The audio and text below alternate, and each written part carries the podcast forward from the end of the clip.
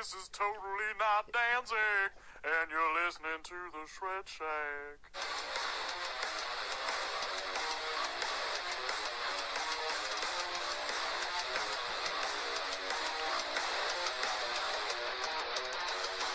Greetings, folks. I'm Dan Mac. And this is Chris Mack. Welcoming you to episode 92 of the Shred Shack podcast, your premier source of news and uninformed yet heavily biased opinions pertaining to all things heavy metal. Episode 92. 92. Shit. Just every every single time we do a new episode, I'm gonna be like, man, we're doing this for a long ass time. We're getting old. Getting old. Airing weekly, bi-weekly, tri-weekly. Whenever we get a chance. Whenever it comes around. Uh, on iTunes, around. Mixcloud, Google Play, as well as on YouTube at youtube.com slash the shred shack and youtube.com slash adamant's templum. Let's get started with some old business. I still don't think I've added the old business clip yet. Oh, you're horrible. Oh, wait, I did. No.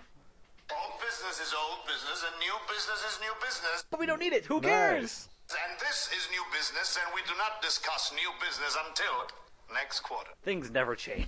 That's right. All right, so with new business, we start talking about new album releases, of which we have listened to none. but we do have a message from our good friend Pete Grabowski. Oh yes, And Mr. Grabowski says um, he would like everyone to listen to the new Visigoth album. It's called Conqueror's Oath. He says it's like the sword crossed with Grand Magus. So if you don't like it, go fuck yourself. yeah. And your response was, Dude.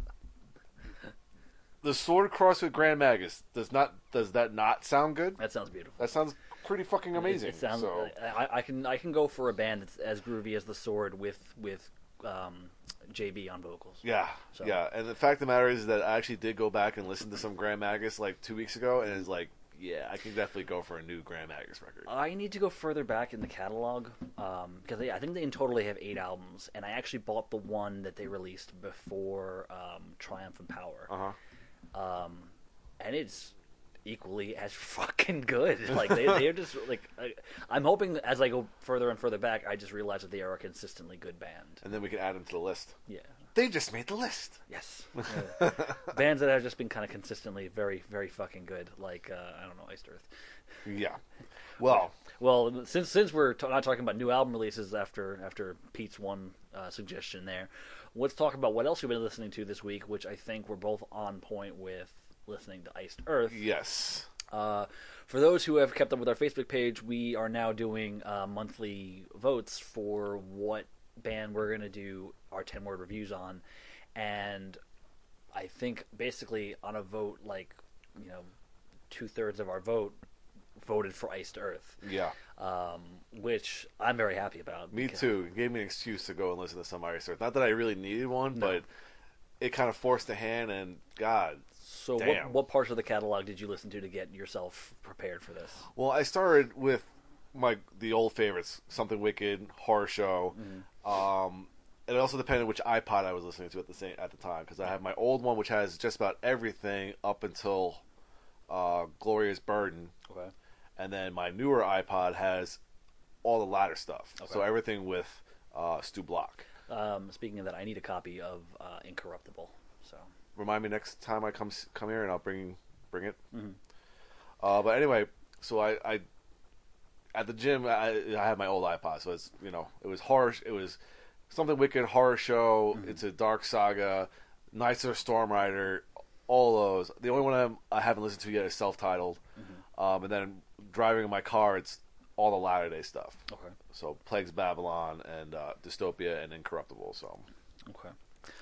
For me, I, I tend to start, you know, I do consecutive for the most part. So started with debut into into Night of the Storm Rider, into Burnt Offerings, which I had to listen to twice because I kind of missed the first time I listened to it.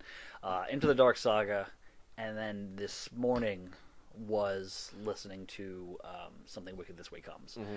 Um, kind of some in between there, some flashes of horror show. Um, I never take, I never pass up an opportunity to listen to Dracula. It's one of my favorite Iced Earth songs. Um, Glorious Burden from time to time because Gettysburg is an absolute epic. Oh. It's a beautiful song. the absolute like pinnacle of power metal, Uh, it's it's a it's, conceptual power metal. it's a it's a wonderful track. Um, some bits and pieces. Like I'm still not as familiar with something Wicked one and two as I would like to be. That Um, that's of the of the Latter Day stuff that tends to like something Wicked One is like one of my favorite records of Latter Day Earth Mm-hmm. because when we, when I first hit, I mean you were in my apartment in Queens Yeah. when that when I was out and that was like the go to album. As soon as I walked in the door, took off my pants, put on Iced Earth, something Wicked One. Now, exactly in that order. Ex- like, Took off my pants, walked in the house, turned on ice. Earth. no, it was walk in the house, take off my pants, not necessarily with the door closed, but take off my pants, turn on ice Earth because it was That- right inside the door. That was really fucking quick then because your door slammed. Just Yeah, like, well, like phew, That's rip. I well, if, well, you remember how hot that apartment was in. February. Yeah. So you know, Yeah, 'cause they're it like- had to be fast. it's like you can't open your windows in February. It has to be at a solid seventy-two at all times. I was like, you can suck my dick. It's like, like, like a solid eighty in that apartment. it was it was hot balls. Like, and we had no control over the thermostat I whatsoever. think I eventually found a way to do it. What turning off the steam? No, I had to open the windows. Told him to suck Like it. I, I think I turned I think I turned my AC on during the winter time. I think I may have done that at like either at like the very early parts or the very uh, Oh, end of it. brutal. But um, yeah, I, I I don't I don't think I've given those two albums enough attention at this point. Same thing with Plagues of Babylon. I have not given that Mm, That's a shame. um, which I'm going to before we get to this because I actually have to listen to it and have words to say, ten words at least, or at, at most. um, but I, I haven't listened as much to the original two albums, you know, the self-titled and Night of the Storm Rider. Um, and for some reason, I was always under the impression that they had like a, a vocalist that were drastically different than Barlow. Like Barlow was like this breath of fresh air, but you can hear elements of what Matt Barlow brought to the band in their in the two original singers. Well, I never liked the original singer from on on Iced Earth. Never really. That's why I'm like I was kind of reluctant to to get into it. He's kind of like Paul Di'Anno a little bit of Iced Earth. It's but like it's still like he's not bad though. Like Well, again, I, I haven't listened to the self-titled in a long time because of that. So going back with a fresh pair of ears, I might. The second singer, though, right before Matt Barlow joins the group, mm-hmm. I found it a little bit like it's getting closer to what that Iced Earth sound is. Yeah. He was a little rough. He wasn't as melodic or as powerful as Matt Barlow, but he's like right there on the cusp. And then Matt Barlow just put him over the edge. I, I feel like they just the the way. Uh, spoiler alert! I'm gonna give an idea of what I'm gonna write into our review. The way that I looked at Burnt Offerings was they took the best, they took the strengths of the original two singers and brought it in with Matt Barlow because you know musically, Iced Earth has been Iced Earth since day one. They Oh, have yeah. not changed. They have maybe become they have incorporated more ballady stuff, or they like you know, one or two per album and everything. But uh, like their general heavy material has not changed style I was going to say since that 1991. that band has been carried by Jon Schaffer's right hand. Yeah, that's the, that is the sound of that band. and from day one, because I remember I, I I put on the debut. I don't have like I. I don't think I have a special version of it. I don't have the box set version like you have. I have like the original CD version that Century Media put out when I guess they were just reissuing them from past. Um, you know, this is in the days of like something wicked and everything, and I was surprised at how good, how clear and crisp it sounded for a a, a first album for a band that you know was you know in the middle of nowhere. Yeah. Um, but in hearing that you're like wow this this has not changed. And that's absolutely beautiful. So. Well, there's, there's certain songs though that I, I hear on the from the first two records, Mm-hmm. And I'm more familiar with their versions on Days of Purgatory, where it's just like, well i listened to um like when the night falls is much better on Days of Purgatory Mm-hmm. than it is on Nights Earth. of Storm Rider. well you know like my my travel in stygian fantastic closing track for uh, night of the storm rider um first time i heard that was the live in athens Oh, true. So like I'm like, yeah, Matt Barlow, you know, putting in that, that, that deep I just got shot in the chest, somebody help me kind of voice. and then I hear the original version, I'm like, dude, you sound so bored. Holy shit, dude, get into this. My God. So uh, I was um yeah, I, I, I I can see what what you meant with like you know the, they're being rough around the edges, and it's true they are a little rough. Even even Matt Barlow's first outing on Burnt Offerings, a little rough. up until Dante's Inferno. Dante's Inferno cemented that band's entire career, as far as I'm concerned. Like everything from there, just kind of if like that if that was like the the root of the band, everything just kind of branched off of that. As far as I'm concerned, Um, now you you said before the the Dark Saga you were I'm a little. It, uh, the thing is, the only reason I, I say that is because I'm not familiar with the source material. Uh-huh. Of course, the Dark the Dark Saga is a concept album based on Spawn, the movie, the comic. I never saw the movie, I never read the comic, so I'm not 100 percent familiar with it. And you know, it just, you know, it, it kind of moves at a different pace than the other records. You know, it's just it wasn't. I wasn't feeling it. As, If you want to send us a copy of this, you can send it to PO Box. I'm gonna get a PO Box one day and have people just send us shit. So, but man, like one of my, I think one of my all-time favorite records has got to be "Something Wicked This Way Comes." Actually, I was gonna go on to that next because I listened to that today and I got through Burning Times into all the way up to Reaping Stone, um, and then listened to the rest of it while I was at work. I, I didn't get to hear the last three. oh, like I, I know I know the album and everything. I need to listen to those last three just more often and everything. But like the maybe excluding the uh, instrumental because it's, it's Yeah. short and negligible. But those other nine tracks are phenomenal. yeah, It is a fantastic album. There's no weak track up to that point. Nope. So it's uh and I, I love the fact that like my favorite some of my favorite Iced Earth songs are so short. And it's like like it just like I, I I love it for the fact that like they can just kind of have so much power in a short run like that. But I hate it because it's like come back. I, I want more. Because Stand Alone is one of the Yes. best. Fuck, like you just want to go punch someone. I'm, I'm in the middle of like that was the first Iced Earth track I ever listened to because you sent it to me. Uh, Stand Alone. Yeah, Really? yeah. Wow. This- I, pick remember a good this- track. I, I remember this because was I was in Stony Brook, yeah. Yeah. and you said, "Dude, dude, dude, download this song." All right, because I because I know at the time I had because this is I, I've mentioned this before. I know um, back in the days of MP3.com, I had My Own Savior, um, Melancholy, and Blessed Are You, and those were my introduction to Iced Earth. yeah, Um, I think something wicked was also at the time one of the ones that I got last because I, th- I think everything else was cheaper, so I ended up picking everything else up, but something uh, something wicked this way comes. Um, but yeah, it from at least tho- those tracks that I, I know super well, fucking lovely tracks. yeah. So and, I, and I just love the way the album ends "Blessed Are You" into the trilogy. and I feel like it's one of their more diverse ones Mm-hmm. um, because it does have a lot of that that groove laden style. The Reaping Stone is probably like the closest thing they get to like doing their own God of Thunder. yeah, basically. pretty much. Um, obviously, it has like the two ballads in there. One's kind of thrashy. Uh, you got standalone kind of thrashy. Um, the the half ballad that is um, consequences. Mm-hmm. Like I fucking love that record. Yeah, that you know, from front to back, that is just like the perfect power metal record. Yeah. Um, and like I said, I'm working my way through the rest of it now. Um, Well, Horror Show is my first full Iced Earth record that I owned, and I still love that record. You know, standout tracks like Damien and the Phantom Opera Ghost. Um, what's the one with the ballad? One of the ballads on it.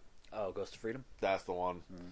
Yeah, all those tracks are, are great. And then going from Horror Show into the Glorious Burden, that was just like, Yeah, Glorious Burden actually came out right around the time of Dance of Death by Iron Maiden, and those two define my my failed stint in college originally. yeah, Yeah, my my one semester at Stony Brook, um, but like I remember like sitting on the train or waiting for the train, listening to one of one or two of those albums. yep. So it was it was a good time for metal. Yes, for it was. yes, it Um, was. Because then we got to go see Iced Earth with Ripper, and they performed all of Gettysburg at the At BB King's. at the BB Kings with Jon Schaffer occasionally stepping off stage to throw up into a bucket. Yeah, he was he was sick that night. Very sick that night. Uh, speaking of that, I might actually I'm considering attending the show at Aztec on Tuesday. Oh shit! It's Tuesday. Yep. Yep. So uh, when you're when you folks are ready to hear an abridged version of everything we just said, including opinions from other people. yeah, yeah, we'll have we'll have that video up in about two three weeks.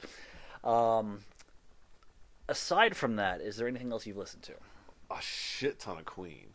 Oh, well, Dude, uh, let me tell you, I because I started driving for Uber again, so I wanted to find something that's like relatively safe to listen to that everyone can enjoy, not necessarily like you know that. I just want something that I can listen to that I like that won't offend other other people except for fat bomb girls. Because every time a, a thick chick got in my car, fat bomb girls would come on. I'd be like, oh no no no no no no, not cool. anyway, but I just pretty much went to Queen and put it on shuffle okay. and I have like 200 some odd Queen songs there because I have a bunch of the live albums that you gave me. so there's that, and then we drove down to the coast uh, in Corpus Christi this past weekend, and my girlfriend Brandy, she just wanted to put on something that we can all listen to, and you know, not have the kids fight us about, and you know, you just put Bohemian Rhapsody on and just go from there. Yeah. So again, Queen on shuffle. Always, always good, of course. Yeah. And I mentioned I listened to Grand Magus. You know, um, there was something else really random that I listened to. Oh, fucking, what was it? Damn, I can't remember. Uh, but on a different note, uh, at home on Netflix, I've been watching um, some rock documentaries. Okay. Uh, so I went back and I rewatched Hired Gun. We talked about that one. Uh, rewatched the Foo Fighters documentary. Okay. Rewatched Rush Beyond the Lighted Stage. Of course you did. And a very interesting one was I for, I totally forgot what it's called, but it's just it's really just um, three guitarists come together to sit down and talk about guitars and eventually jam. And they talk about their history about playing and stuff like that. And the three guitarists were Jack White, The Edge from U 2 mm-hmm. and Jimmy fucking Page. And it was pretty pretty awesome to three very different guitar players very different styles mm-hmm. talking about the same instrument and how they approach not only the instrument itself but playing and their songwriting and recording and everything involved in it. It was really fucking cool. And you remember the name of it? You said, I don't remember it. I really wish I could. but it is on Netflix. Oh, I, it's on Netflix. I think it's called "This Might Get Loud." okay. That is a cool title. I like Yeah, very very interesting little uh, little thing to watch. Okay. Um, I've had a busy two weeks, three weeks. It's been three weeks now. Um, so I have not had much of an opportunity to listen to things beyond what is at this point business. um, so obviously the Iced Earth discussion we just had. Um, I put on some random stuff at work. So I put on like, I was like, okay, what's what's good and enjoyable that no one will will dislike or my, any of my coworkers will dislike? Well, I'm putting on the fucking darkness. And then and I'm I'm kind of mad because like that's a band I don't think I mentioned the other day um, during our last discussion. The bands that I still like unironically. Yes, I yes. love that band, and I hate the fact that a lot of people shat on their second album. It is a brilliant piece of work. Um, it's basically like it's it's their night at the opera. Uh huh. So I I feel it's phenomenal, and I'm, I'm, I'm mad that people don't like it, or enough people don't like it. Um, but there was also some Elton John recently because um, I know that one of my coworkers likes Elton John. I was like, okay, well, I have the speakers now, so I'll put on some Elton John to listen to. Um, Are they shelling out a whole bunch of money to go to the show in December or whatever? I don't think so. she, she said she's already seen. I was Oh, like, I well, like- lucky her, I like, bitch, hate you. Um, yeah, I can't think of too much else, just because it's been you know very we had we've had company and whatnot for like the last like for like a week and a half or two weeks out of the last three weeks. Yeah. So it's been so fucking busy. But now it's time to get back to normal and go look at houses and crap. Yep. So doing adult things, I guess. Yeah, adulting. Don't have to entertain people anymore. But speaking of entertaining people, let's move on with our podcast. Let us entertain you. Queen. Love that song. segue. Awesome. Yes. Let's talk about general news. General news. Here we go. Carcass have parted ways with guitarist Ben Ash and have replaced him with Tom Draper, who's been in Pounder, who's also in Angel Witch and uh, whatever. Uh, Draper, who is from uh, the United Kingdom but currently resides in California, made his live debut in Carcass at the Netherlands Death Fest at 013 at 013 in Tilburg. Cool. I need to get more into Carcass. Their last record, Surgical Steel, was like their comeback record. Yeah. Was wow. I- I- Just I- wow. I've been wanting to pick that up because it's one of those ones that has appeared every single year on the Nuclear Blast um, Christmas sale, Uh-huh. and I was like, I was like, okay, I can't like with all, everything else that's there, I can't bring myself to buy that one above other things. Mm-hmm. But I think if they keep doing the same things every year, that's gonna come up soon. So I apologize, Carcass, but you got beaten out by like Edguy. Sorry. Priorities. um, Rock Me Amadeus cover is far more important. I, I apologize. yes. Skeleton Witch have parted ways with drummer uh, Dustin Boltjes and a temporary replacement with John Rice, who is uh, formerly in Job for a Cowboy and Scorpion Child. Rice will join Skeleton Witch at the band's upcoming North American trek with Obituary, which kicks off May 2nd in Atlanta, Georgia. Is that obituary tour coming around here? I do not remember. I feel like they should. It's because I want it, and that's that's all that's important. Well, then there it is. There you go. Next up, the apple doesn't fall far from the tree. Max Portnoy, son of Mike, I can play that Portnoy, I can play that. has launched a new metal band called Tallah. This is his second metal band in so many years. Because what was the one that we got from Skateboard? Is it next to none? Something like that. Yeah. So he's staying busy, just like dear old dad. Yeah. they probably they probably got the call for like Mike, and he's like, "Yeah, I'm busy, but my son, he can totally help you out." No, we said Mike Portnoy, Max Portnoy, right? No, Mike, Max. nah, you're all the, you're all the same. Whatever. Just just just hit the damn drums. Just get Portnoy on the get the motherfucker on the phone. Uh, I need I, I need You to write need- that down. we've been talking about that clip for a long I'm time. gonna, I'm gonna, I'm gonna write it on this piece of paper right here. You just need to, ha- yeah. MFR clip. I'm gonna throw out this piece of paper in like an I hour. know.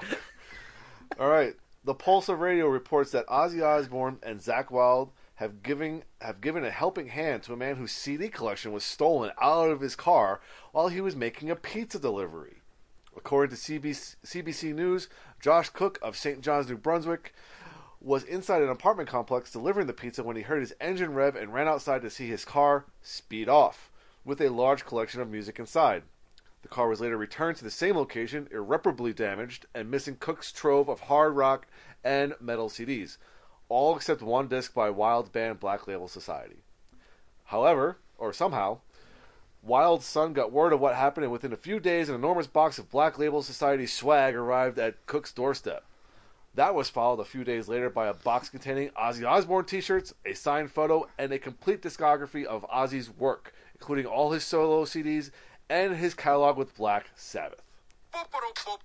Swag. That is amazing. I know, right? Dude, where did you get that? That's Gravity Falls. yes. Um, I, I, this, this is obviously very cool. I would still be horrendously pissed about the car. I, I was horrendously pissed about the car and the CDs. Like, yeah. Black Label Society and Black and Ozzy Osbourne's works are probably not the only CDs this guy had. Yeah. but it is very cool that Yeah, that obviously. just random shit like that happens for you know. Just wonder what other kind of swag they got. right?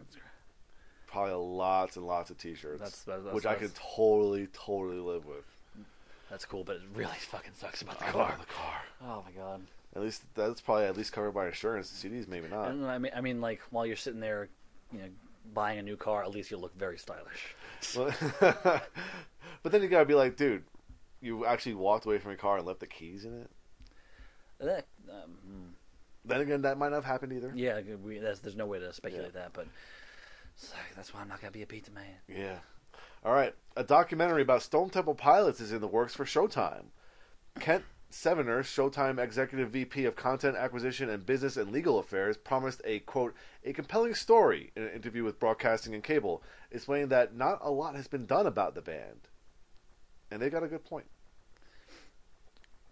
Oh, I mean, like, uh, I was about to say, like, not a lot has been done about the band, like as far as like books or, or documentaries, or Yeah. which which is kind of true. Yeah. Um, Considering the, the the ups and downs and the turmoil of the band, I mean, it, it makes sense to kind of cover it.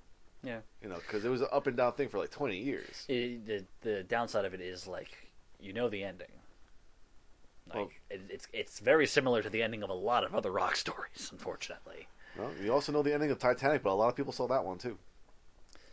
Um, Jack and Rose, Motherfucker can fit on that door. I don't care what anybody and, says. and someone got naked. I think, I do recall, someone got naked. Someone got drawn like a French girl. Anyway, Yeah, here's a here's one that's interesting. Mm-hmm. A new revenge. a new revengeance. A new revenge. The Revengers with Thor and Hulk. Anyway, they were formerly uh, known as Project Rock and Rockstar. Okay. To- yeah, this is this is their their real name now. The band, featuring former members of Judas Priest, Alice Cooper, Ozzy Osbourne, and Scorpions, has inked a deal with Australia's fastest-growing independent record label, Golden Robot Records. Great, great name. It's C-3PO. I, I don't give a shit. anyway, the, the group's debut album will be released later this year. A New Revenge features everyone getting out for revenge, like Tim Ripper Owens, I'm not even gonna do that. I can play that. one of the most versatile and name check guitarists in rock, Keri Kelli, who's been in Slash and Snake Pit, Alice Cooper, and Vince Neil. Legendary bassist Rudy Sarzo, who's of course has been in Ozzy Osbourne, Whitesnake, and Quiet Riot, and longtime Scorpions drummer James Kottak, who is also formerly of Kingdom Come. I'm sure it's gonna be great, but like, why Project Rock and Rockstar? Yeah, well, whatever. Are you ready for some Metallica news? Because every week we got at least one or two things that the, that the boys are doing. All right. Well, when next time I need to get a yeah clip. Yeah, definitely need a yak. We'll moan. Woman, fire woman. I'm gonna have to go back and watch a year and a half in the life of Metallica now. Uh, I don't hear a problem here. And man, I lived on that de- on that tape. Yeah, my my cassette tape. I still have it up here on the shelf.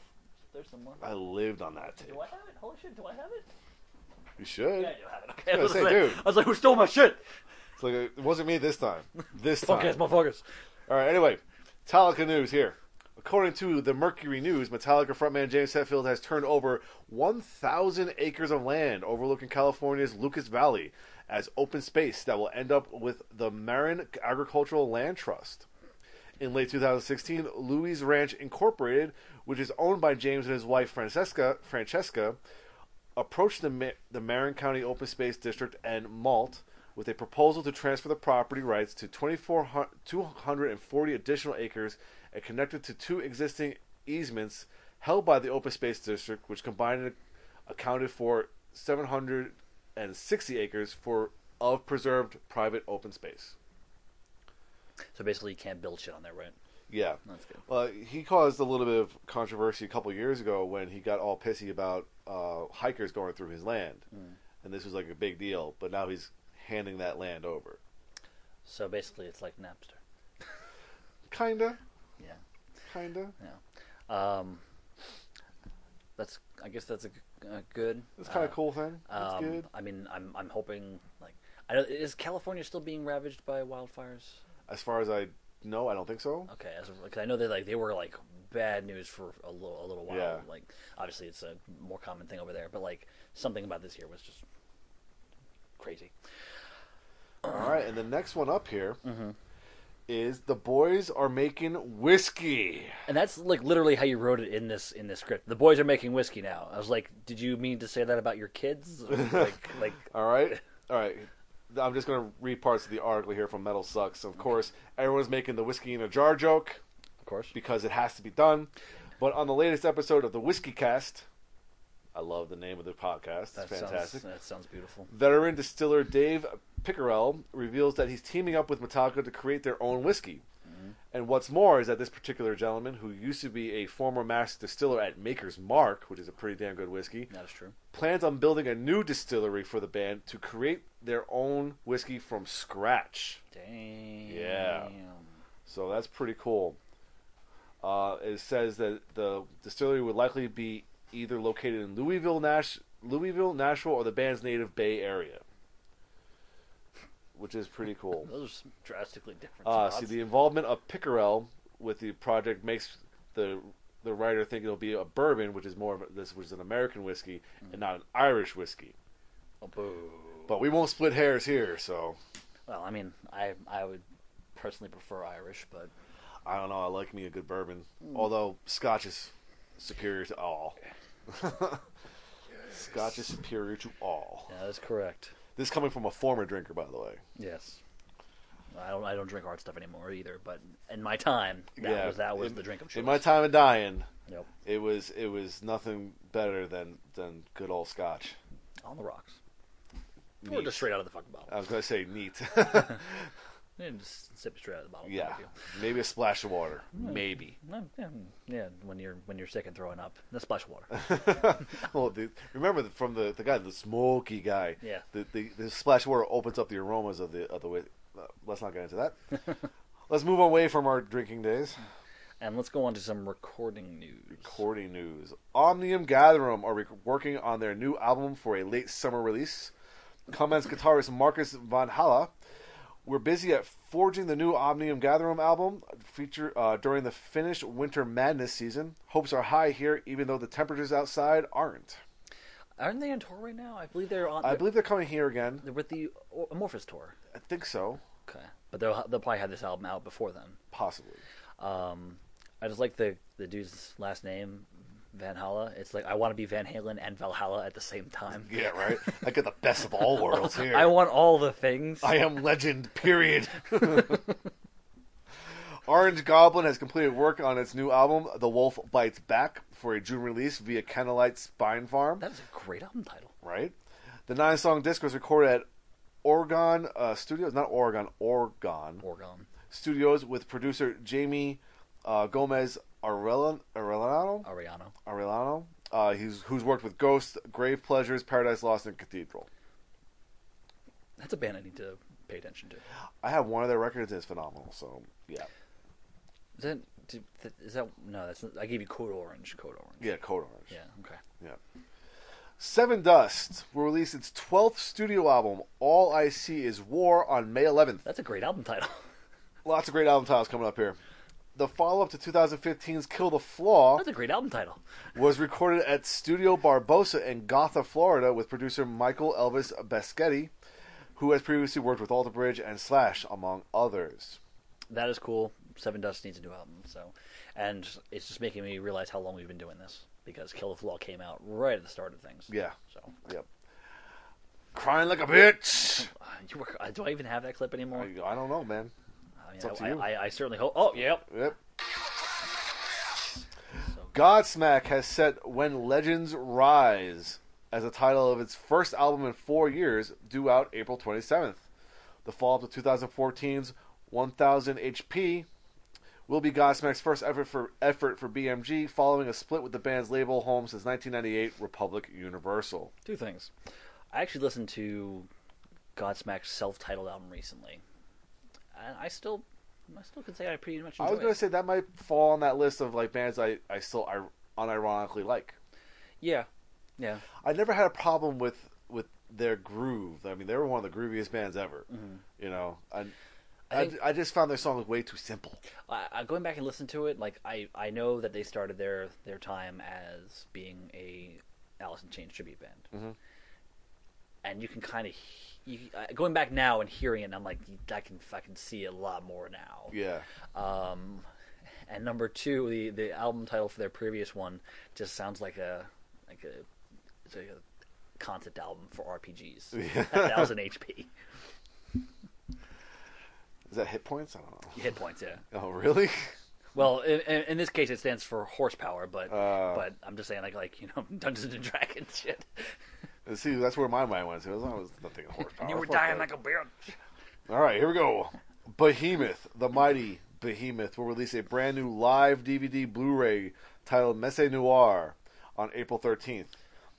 The set will include the band's victorious shows in Warsaw, Warsaw, Poland on October 8th, 2016, and Brutal Assault 2016, as well as the Satanist Cinematic Archive featuring all official videos associated with the band's globally successful record of the same name. Just love the like. You copied and pasted this. Oh, no shit. Includes the band's victorious shows.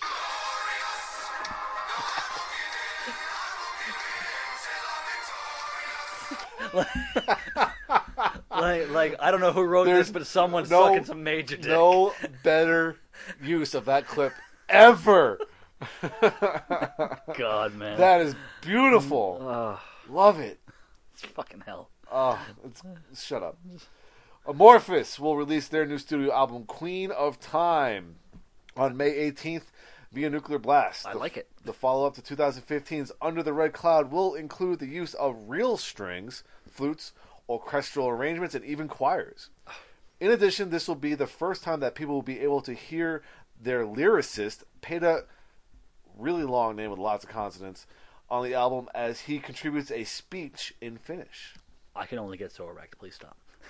Well, you know, I'm sorry. Yeah. Wait until the last one. As a matter of fact, I'll just skip to this one and come back. Yeah. Lordi will release their ninth studio album, Sexorcism, on May 25th via AFM. What a great album title!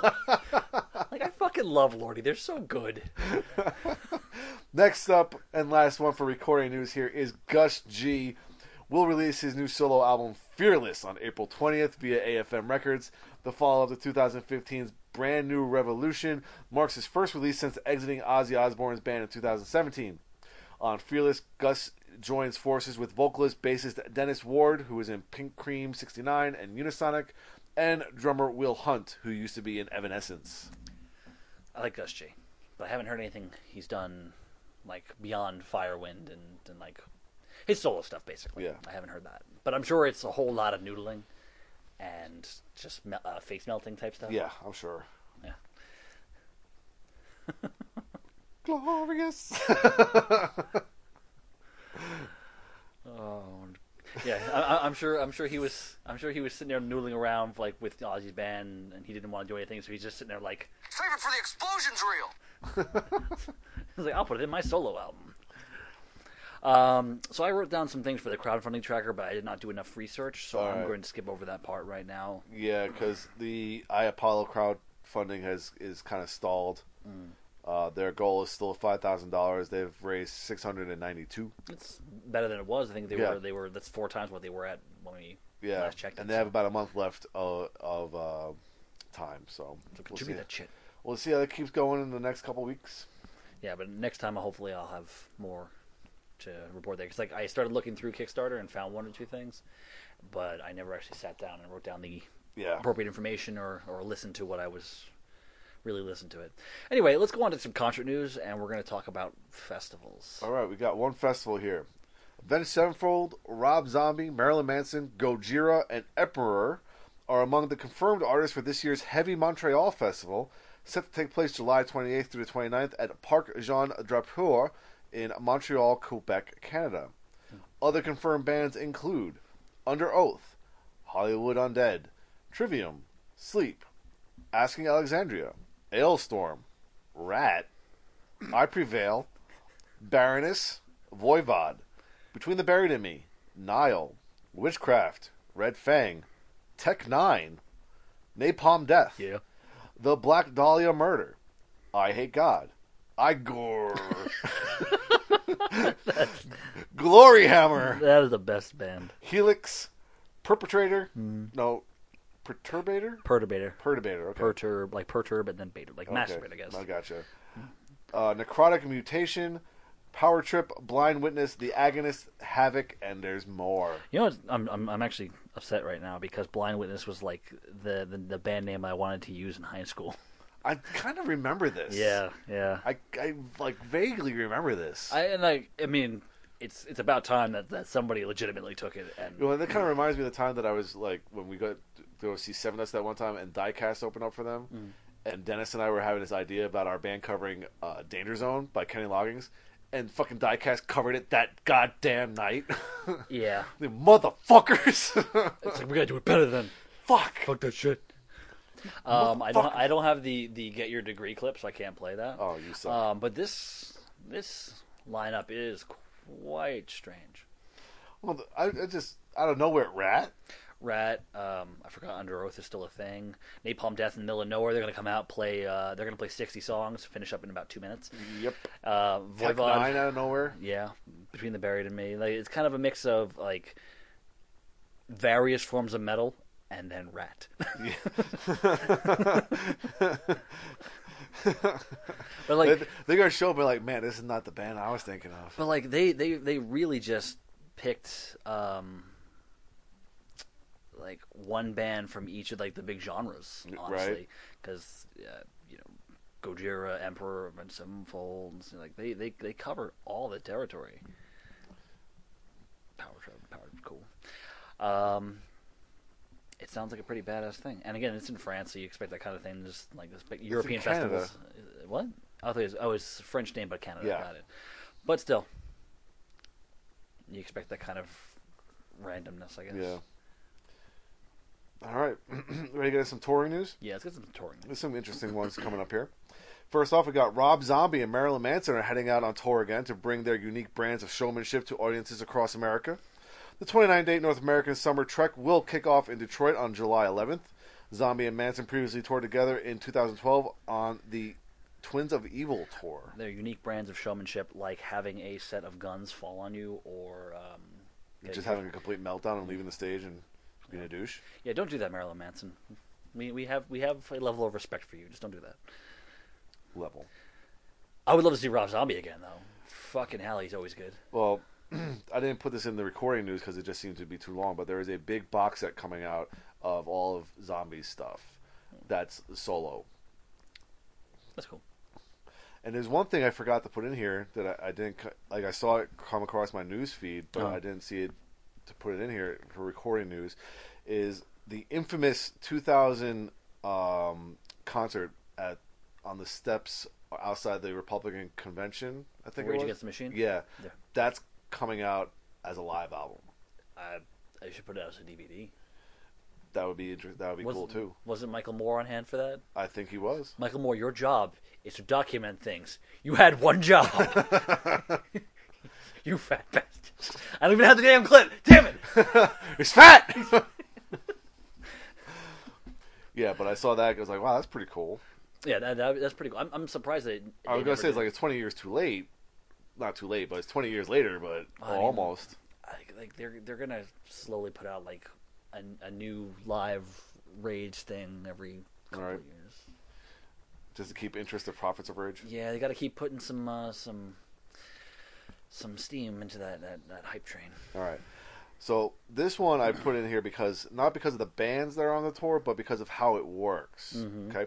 So Shinedown and Godsmack have announced a co-headlining tour as part of Live Nation's Ticket to Rock program. Now check this out. Mm-hmm. The program lets attendees purchase tickets for multiple shows by different bands in one city for one price.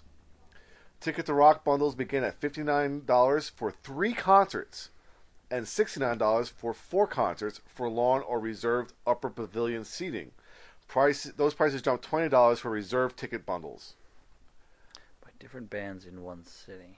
So I think one of the other ones that are on this on the list here is like is the Avenged Sevenfold show that I'm about to talk about. Okay. So Avenged Sevenfold have announced the End of the World Tour, a North American headlining run produced by Live Nation that kicks off July 22nd at the Xfinity Center in Mansfield, in Mansfield, Massachusetts, and features Prophets of Rage plus Three Days Grace. So I think if the Avenged Sevenfold show and the Shinedown Godsmack show in the same city But different days. at different days, you can buy tickets to those shows plus a different show for fifty nine dollars. That's not bad. Right? Yeah, I'm I'm okay. With, I mean, I haven't seen what the the fucking fees are, but Regardless, that's that's still not bad. it's still a pretty good, pretty good deal. Yeah, for for like you know bands that are still very much commercially viable, like Avenged Sevenfold, that's not bad. And I think another band that was mentioned in this in this little deal is uh, Five Finger Death Punch because they have a big tour going on too, which I think is in here somewhere, but maybe not. I might have skipped over them just to save Pete the aneurysm. Pete may have deleted it. But here's one that is coming to San Antonio. We are super psyched for this one. Yes. Slayer has announced the second North American leg of its final world tour, set to kick off on Thursday, July 26th at the Bank of New Hampshire Pavilion in Gilford, New Hampshire. The tour will travel to 20 cities over about five weeks, culminating at San Jose's SAP Center on August 26th. Lamb of God, Anthrax, Testament, and Napalm Death will accompany the band on all dates. San Antonio date August 15th at the Freeman Coliseum. I think we have to go to that show. I'm going to say that might just be a birthday show for this dude. Yeah, so that's every one of those bands I want to see or see again. And the, like for me, the only disappointment was the switch out because on the first leg of the tour, it's Behemoth. instead of Napalm Death. But I would rather see Behemoth on their own. Yeah.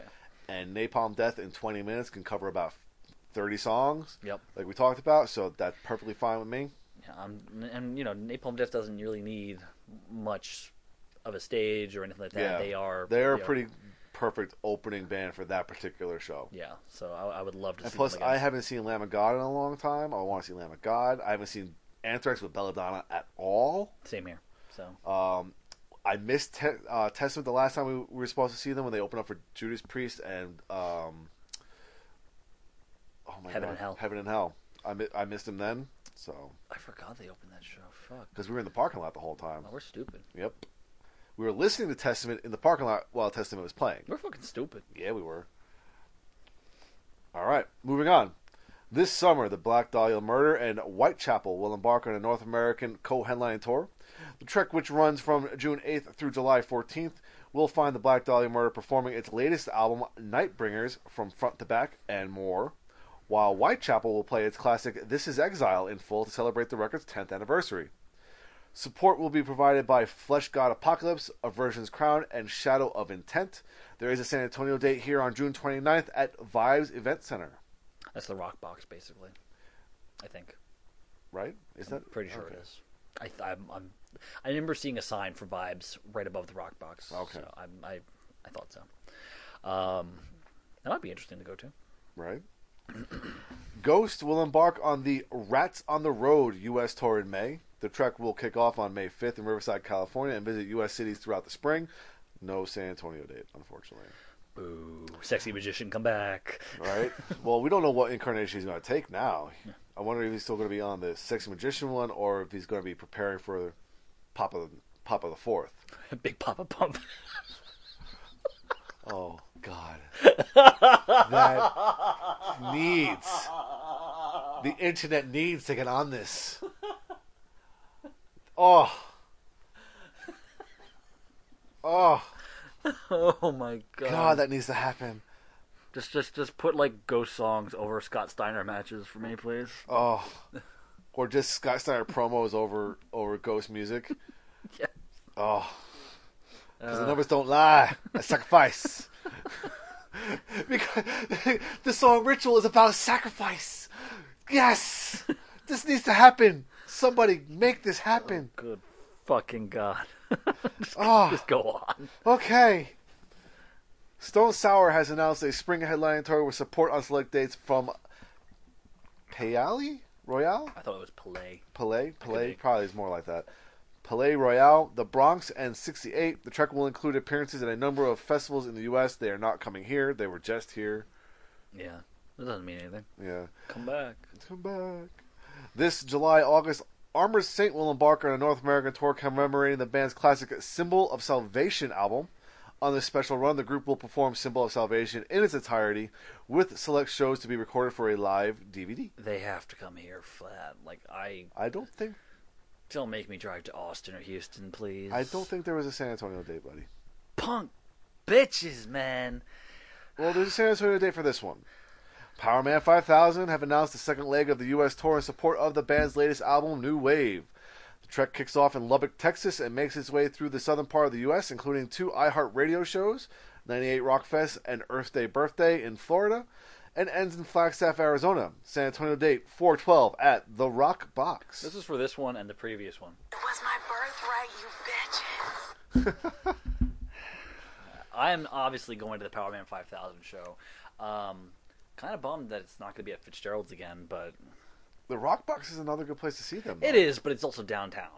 I don't want to have to go down. But it, the rock, the thing is, at, at least at that downtown venue, it's on it's on Houston Street. It's right by 281. You can go home. yeah, that's true. It's it's quite easy. I know. It's just, it's just, I'm, I'm griping. So for no reason. You salty bitch. there you go. okay, Are you happy now? Yes, asshole. I am. I am. I am partially happy. Ass. Halfway happy. It's a compromise. Anyway, Metallica has announced the details of, two, of the 2018-2019 North American leg of its WorldWired tour in support of the band's latest album. The 34 date trek kicks off September 2nd in Madison, Wisconsin, and runs through March 13th in Grand Rapids, Michigan.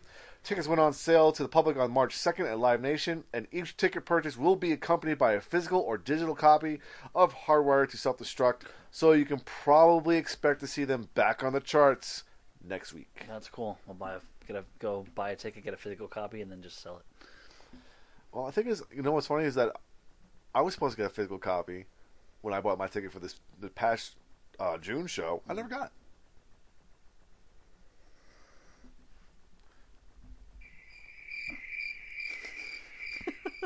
it. Sorry, I got nothing for that. Use a dude. Why do I have two game over buttons?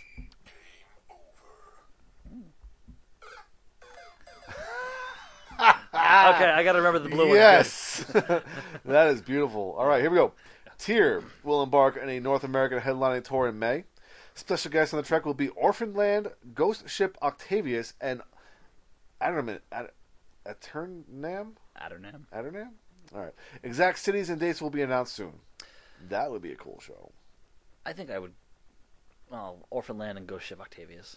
Um, I've seen Tyr, and I really don't care about them. Really? I just, no. I mean, it's more about Orphan Land. Yeah, Really? Yeah, especially uh, you know us reviewing that the new album and everything. It's it's a great fucking album.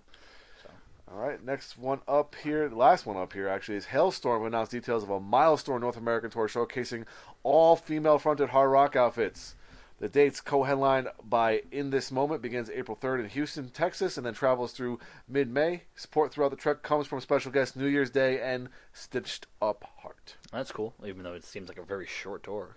Yeah, So yeah. But I just cool. wish I liked the bands that are going to be on the tour more. Yeah. So, Although I wouldn't mind seeing In This Moment. I don't mind Halestorm. The other two, I'm not. You it's know. not, for me, it's not a matter of, of, of, of liking, disliking, or not minding. It's like I don't know enough of their stuff, Ah. so like it, like I wish they would do more tours like that. Like I would still like to catch the Butcher Babies Mm-hmm. next time they come around. You know, so if they if they do a tour like that, I'd be all about it. All right, so let's go on to one-offs. one offs. On May 23rd, the surviving members of Mr. Big will perform a tribute concert to late drummer Pat Torpey, Torpey uh, who passed away due to complications from Parkinson's disease on February 7th. At the Canyon Club in uh, Agoura Hills, California. Yeah, I'll go with Uh, that. Yeah, Also performing will be Torpey's former bandmate Richie Kotzen, who was a member of Mr. Big from 1999 to 2002, and an all-star lineup that will be announced in the coming weeks, probably involving Mike Portnoy. well, because Richie Kotzen was in the Winery Dogs with Mike Portnoy, I so I mean they're, they're buddies. You know, I- these things happen, and because this is a tribute to a drummer. like like I'm willing to bet that that this is the situation. Richie uh, Richie Kotzen just goes to Mike and is like, "Yeah, we're, we're we're putting this uh, little thing together for him," and like he doesn't even ask him to be part of it. But Mike Portnoy just stands up. It says nothing. Oh, I think I broke it. I broke it. oh, it's gonna be funny. Lasai. Nope, that's not the one I want. Oh, because the button's broken. Oh shit! Look at that. Well, it was supposed to be someone standing up and going, "The call to power!" but like literally, the button looks like it's been pushed in and broken. Like, how do you? How do you do that on a touchscreen, I know. Like, what the fuck? dude? Buttons? Yeah, I'm, gonna, I'm just gonna delete that shit. Uh, uh, do that or just have to restart the whole thing. I don't know. I I, mean, know. I, I can I can hit everything else. Yeah, that that button just doesn't exist apparently. Well then, It's a ghost button. uh, are you done? Uh, hold on. Fuck this shit, I'm out. That's what the button was saying. Okay, go yeah, on. pretty much. All right, Nikki Sixx of Motley Crue, Scott Ian of Anthrax, Rudy Sarzo of Ozzy Osbourne and Quiet Riot, Jesse Hughes of Eagles of Death Metal, and David Kushner of Velvet Revolver are among the musicians who will take part in ACDC Comedy and Rock Show, a tribute to Bon Scott. Set to take place April 3rd at the Avalon in Hollywood, California. The event will, which is uh, the event, which is being organized by rock and roll comedian Dean Del Del Rey, will start off with Del Rey, Bill Burr, Mark Morin, and Joey Diaz doing stand-up comedy before an all-star band performs ACDC's classic 1978 album Powerage in its entirety. I love the fact that they're picking Powerage Right? Because that I feel like that's like the most overlooked of the early albums. That is cool. Yeah, that is super cool. And that is it for concert news. So depress me with these charts. Well, first off, noteworthy points here. Bon Jovi's latest album, This House Is Not For Sale, which debuted at number one in 2016, has officially returned to the top of the Billboard 200 So chart. it is number one on the Billboard Top Yes, it 200 is. right now. yes, it is. The band's new single, When We Were Us, is also the most added at AC Radio this week. According to Billboard, This House Is Not For Sale re entered the chart with a um, 120,000 equivalent album units earned this week ending March 1st. The surge back to number one is owed nearly entirely to sales generated by a concert ticket album sale redemption offer from Bon Jovi's upcoming U.S. arena tour. Same deal as the Metallica thing. Yes, sir. Hardwired.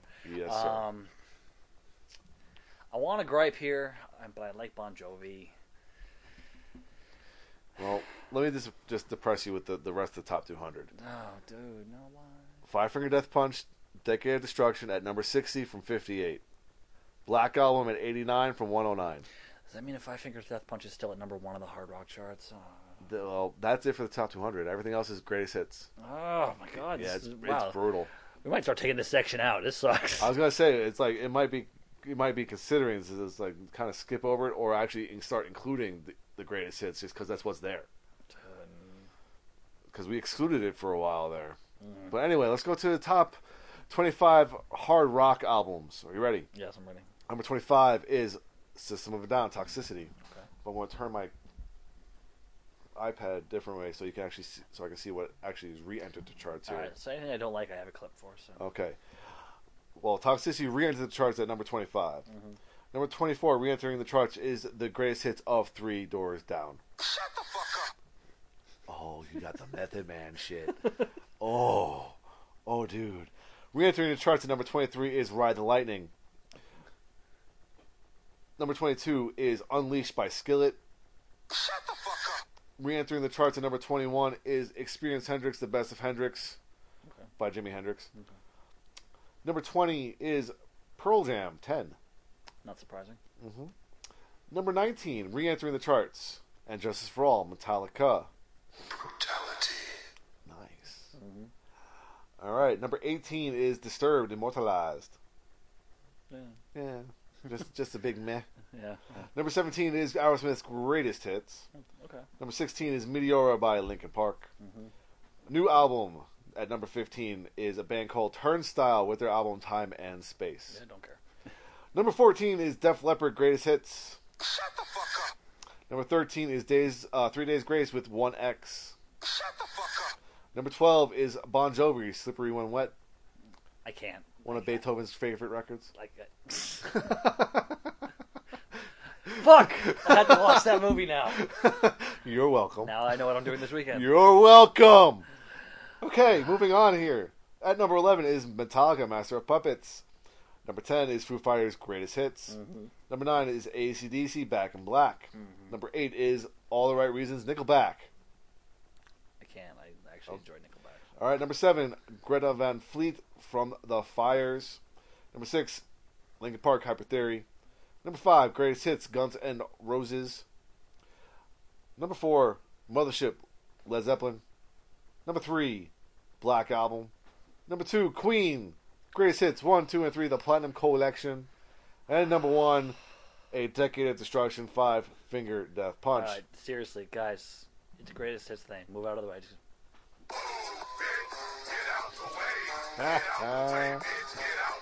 Love it. just, just, just, just let Queen go. Let, let Queen just pass you. Just go hide in the distance somewhere. Yep. Bye bye. Oh my God! I, you know the day is gonna come that that will happen again, and I'll be very happy because I need you to understand something. Five Finger Death Punch. Queen looks at you and says, We're better than you, and we know it. It's true. it's damn true.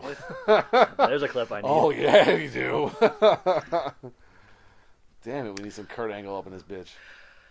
So really, again, no surprises. It seems to be the same albums over and over and over and over. I mean, again. that's this is the whole streaming thing, though. Yeah. We, we, we've come to expect this at this point.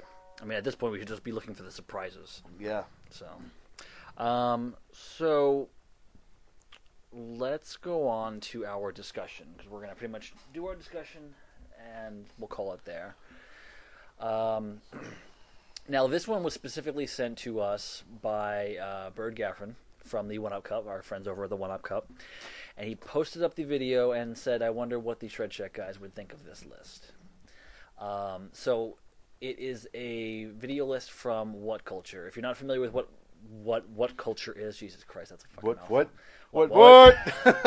What? I think I have a clip for that. Hold on. Nope, I don't have the what clip. God damn it. Um, if you're not familiar with WhatCulture, um, they are similar to things like Loudwire, BuzzFeed. They do lists. They do a lot of um, clickbait.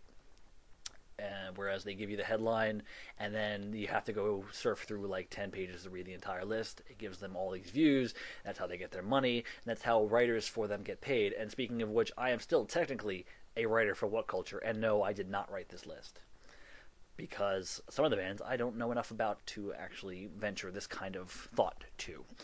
Um, so the list was uh, ten album, uh, ten bands that have never made a bad album. Now, make a note for this um, that this is not like a top ten list. This is a ten list. Um, actually, there's a there's a note in the writers page for WhatCulture that says don't write anything that says top. Just write the letter or the number. really? Yeah, like they like we are not a top ten thing. Well, that's pretty cool, though. yeah, like they, they they have to they have to they they put it when you go onto the main page it says don't do that. Gotcha. Stop that. Stop You it. stop it. You stop that. You stop that. Shame on you. Um, No. So this is not a top ten list. It's just ten bands out of the out of the hundreds of thousands that exist that um, have never released a bad album. Um, now their criteria for this was you have to have four or more albums of original studio material. Um, so they specifically said no Rage Against the Machine, Yeah, which because there was no cover albums, no live albums, no EPs. Yes, exactly. um, so we're going to start with the list first, and then I'm going to kind of make special mention of some of the stuff that they threw in there at the start, just to kind of give our two cents about those. Um, so number ten uh, was Cavalera Conspiracy. I'm not as familiar with Cavalera. I'm not familiar with them at all, and the fact that they made it onto this list just makes it me curious. Yeah. I mean, the reason I, I kind of have been avoiding them is I just didn't want to listen to another Soulfly. If I want to listen to Soulfly, I want to listen to Soulfly. Yeah. But the way they describe these guys is that it's not Soulfly. You know, it's it's more of a uh, What more Sepultura yeah used to be. yeah. You know, with a, like pretty much like probably Sepultura like right before Roots kind of thing. Yeah, which uh, I've already expressed my disdain about Roots. If they were to stick, if if this band sticks with the Arise era, Uh-huh. or even you know going all the way back to the beginning, Like brutal, brutal. Oh uh, Beneath God. the Remains, Yeah, yeah, um, yeah, and Bestial Devastation or whatever. yeah. Uh, if they were to stick with the that older sound, Morbid Vision's Bestial Devastation. That's the one. Thank you. um, if it if it kind of touches on that sound, I'm okay with it because I Mhm. did not like Roots. I did not like the direction that early Soulfly Well, took. and, and some of the stuff that the latter Soulfly, the direction the latter Soulfly took, was more of an extreme metal sound, and that's what they're kind of saying that Cavalera Conspiracy is all about. Okay, that's good. Um, so that's definitely worth a listen for for myself. But again, I still have to listen to like the rest of Soulfly, Latter Day Yeah. Soulfly. Um, so I I can't really weigh in on this one. Didn't didn't you get one of the Cavalera Conspiracy albums? I don't think so, unless it was in one of the Pat Gessner box of fun. No, I don't think so. And, uh, unless I downloaded it from Skateboard, Mm. I don't think so. Gotcha. So unfortunately, we can't weigh in on that one at this point. Um, number nine is Tool. Ugh. I've already weighed in plenty on Tool. I don't need to say more about them. Um, I I just don't understand the hype. Well, I do, and I think that they belong on the list. I just wish, I just don't like the fact that they've been around for so long and only have four records. Five. Whatever. I think five. The first one's an EP, isn't it? Yeah. It's mm-hmm. Undertow. Undertow, Ænima, Lateralus, Ten Thousand Days. Yeah, you're right. It's four, Four. four records, four full length records. Like they've been around for so long. And they have all this prestige, but they only have four records. That's the only gripe I have. Well, that's what that's what part of the intro was saying is that like you know it's having four groundbreaking albums is better than having twenty you know eh, Mediocre records, yes. Yeah, so that's what they were going with that. But like, it, even even when they were talking about Tool and they were talking about like oh, changing the face of music itself, I'm like, I hate when people say that stuff about Tool. Like, I don't think there's anything particularly special ab- about what they're doing. So I think I, I think that if if they were the first ones to do it, people have done it significantly better since. So I I don't understand the hype, and I probably never will because I don't care enough to try. Because I'm an asshole. I was gonna say you salty. I'm an I am a salty bitch. but I think is I would it. have to I have to rec- I would have to agree with the whole Tool thing. So I, you know, we've talked about my love of Tool here, especially after we saw them live a couple like two years ago, Mm-hmm. and that was one of the best shows ever. So Uh, next one up, number eight, was System of a Down. Um, we've gone over this a couple times. Um, I can argue this one a little bit because I love the first two albums. I don't really much care for Steal This album. yeah, again because they mentioned it, it was it was leftovers from Toxicity with a couple of new songs. It was kind of a mixed mash of stuff. Yeah. That was one that I got, but I never really got into. And I wouldn't even I wouldn't even consider that part of the list honestly because of the fact that it is a lot of throwaways. Yeah, it it felt it. It just felt like it didn't feel like a, a proper album. Like if mm-hmm. it didn't feel like it had the, like the proper lead into. Mm-hmm. It just felt like let's let's work on the momentum we have from Toxicity. We don't have anything new coming out. Here's something. Yeah. You know, it it just didn't have it just didn't have that feel of a real album. You know, mm-hmm. you, you know when like when somebody released it, I was like, oh, we have a new album coming out. This one was like, oh, here's this one. Yeah, and even with that, like if you took that out of the equation, you still have the four albums. It still kind of counts. Yep. But even then, I don't like Hypnotize all that much. I like four tracks out of the total twelve or eleven that's on there. I only like four. Um, so I would have to say that like that's not necessarily a you know good album. Mm-hmm. You know, like it's it's it's decent, sub decent at, at best. There, I think Mesmerize was a far superior album. I think they could have taken the four best from Hypnotize, thrown it on Mesmerize, and it could have been one solid, insanely great fucking album. Mm-hmm. But I mean, that's I wouldn't I wouldn't have put them on this list in that case. So, your thought? No, no. I think I'm gonna have to go back and listen to Hypnotize and Mesmerize, just kind of refamiliar myself, Yeah. re- refamiliarize myself with everything. like from except for uh, this song uh, this cocaine makes me feel like i'm on this song that song right in the middle of the album just brings everything down for me i fucking hate it like they, they have so much going for them and then just like this like it's not necessarily a bad song it's just kind of goofy and doesn't fit the rest of the tone i'm like get out of here go go go go back to steal this album you go back there. You belong there. Uh, next band up was Atheist, which I've a name I've heard forever. I know nothing of their stuff, so again, something I can't weigh in on. Yeah, neither can I. Um, I'm not sure if Pete would know them or not. Uh, there's actually one later on that we can really not say too much about, but we are next time that Pete is here, we're going to have him talk Yeah. about this. But let's get to that next. Um, so atheist, we have little to say, but it's something that I definitely have been meaning to catch up on. Um, if anybody has any suggestions or where to start, please let us know in the comments below, or uh, you know, send us a message. Yeah. Or if you just want to send me the album, send it to PO Box. We just want to send us CDs. yeah, like P.O. box. you know what, dude? Like, like, if we ever get a PO Box, people would send us shit. I'm sure I they would, would. love to receive a whole lot of random shit from random bands and listen to it. Fuck yeah. Hell yeah. Although people who listen to this show regularly are probably like, dude, you guys don't listen to anything that you're supposed to anyway. Shut up. Shut up, you ass. Shut up. we didn't ask for your opinion, We didn't ask for your fucking opinion, you dickhead. but Um, we totally did. But we didn't. Um, eh, well, because everybody tries to send us stuff digitally, and I was like, I want physical copies, bitch. Um, so Right. number six is Death Angel. Mm. I can attest to that one.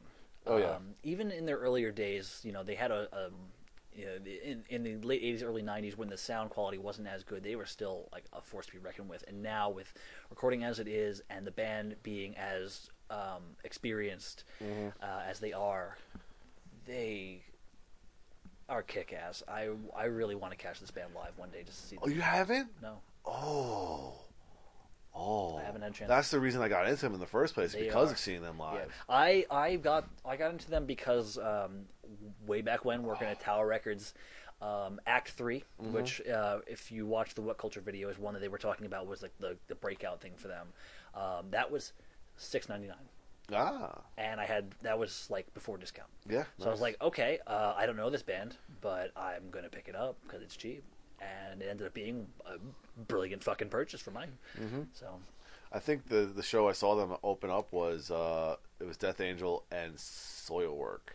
ooh, Yeah. that's lovely. Yeah, that was, and then uh, I for, I can't remember which album was that Soilwork was touring behind. I think it was the Panic Broadcast, and it was like the album just came out like that day because I remember buying it that day, and it was like, oh, this is amazing. Nice. And it was at Webster Hall. Uh, Yeah, tiny venue, tight sound, amazing. but they're also a band. Uh, still back to Death Angel. Uh, they were a band that like you know even now are still progressively getting better. better. Yeah, it's, it seems like when they mentioned in the in the videos that they took like a, that ten year breakup after Act Three until the reunion. Like, if they were around during those ten years and they tried to adjust their sound for the times, they probably would have not been as nearly as good. Well, some of the some of the band, um, I think all but one or two of the members did form another band and continued to, to play, you know, similar music for a little while. Not not to the same quality. But they weren't that they weren't Death Angel. No, they weren't for sure. So I think that that that break probably helped them then like to come back, you know, stronger than ever in the time where you know metal needed it. yeah. All right. So number five on the list was Slipknot. Um, this is another one where I think the, the I don't understand the hype train. I love Slipknot. I love Stone Sour more actually. I don't understand why they were the phenomenon that they were. Or still technically are. Uh, I, I mean, I never really fell into the hype part of it. I just really liked their music, especially um, that first record, you know. But the thing is, even going further into like uh, subliminal verses, and I thought "All Hope Is Gone" it was a phenomenal record, Yeah, in, the video they, they say that like apparently like a lot of the members of the band didn't like that album. and I, I actually thought that was a, a, a fantastic album. And even the lat- the lat- the latest one, uh, the Gray Chapter, I think is great. I, I think my my favorite thing about that partic- that band is that they started off as this one just monster project, you know, with the the masks and everything, and all hard and just kind of like in your face. And slowly but surely, they progressed into a a functioning heavy rock metal band. Mm-hmm. You know, they incorporated more elements of actual songwriting into their into their uh, their songs. You know, mm-hmm. they've like the the video mentions they've incorporated solos and clean vocals and acoustic guitars. They've become more of a well-rounded band. Mm-hmm. And the thing is, that's not a bad thing. It's actually improved their sound. I think it's actually the reason that they are so big is because we talked about this a lot. This they have crossover appeal. They're heavy enough for the heavy guys. They're light enough for the softer guys, and there's that middle ground right there where everyone can get together and enjoy a Slipknot song. You know, there's something for everybody. And plus, you know, they look badass on stage when there's nine of them going absolutely ape shit. Yeah. I I don't feel like I've given enough attention to the band as far as their their, their albums go and everything. Um, and I think part of it is because like I do like that first album, but like again, it's the matter of that all that hype. I I don't see it, so it kind of turns me off to to, to trying.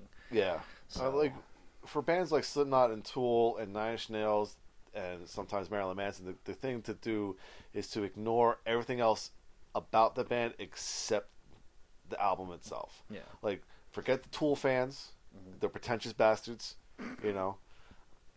Forget Maynard James Keenan, who's also a pretentious bastard. Just go in there and listen to the music and the and everything of like just listen to the album and enjoy it for what it is without all the external stuff. Gotcha. That, that's the way you got to approach bands like that.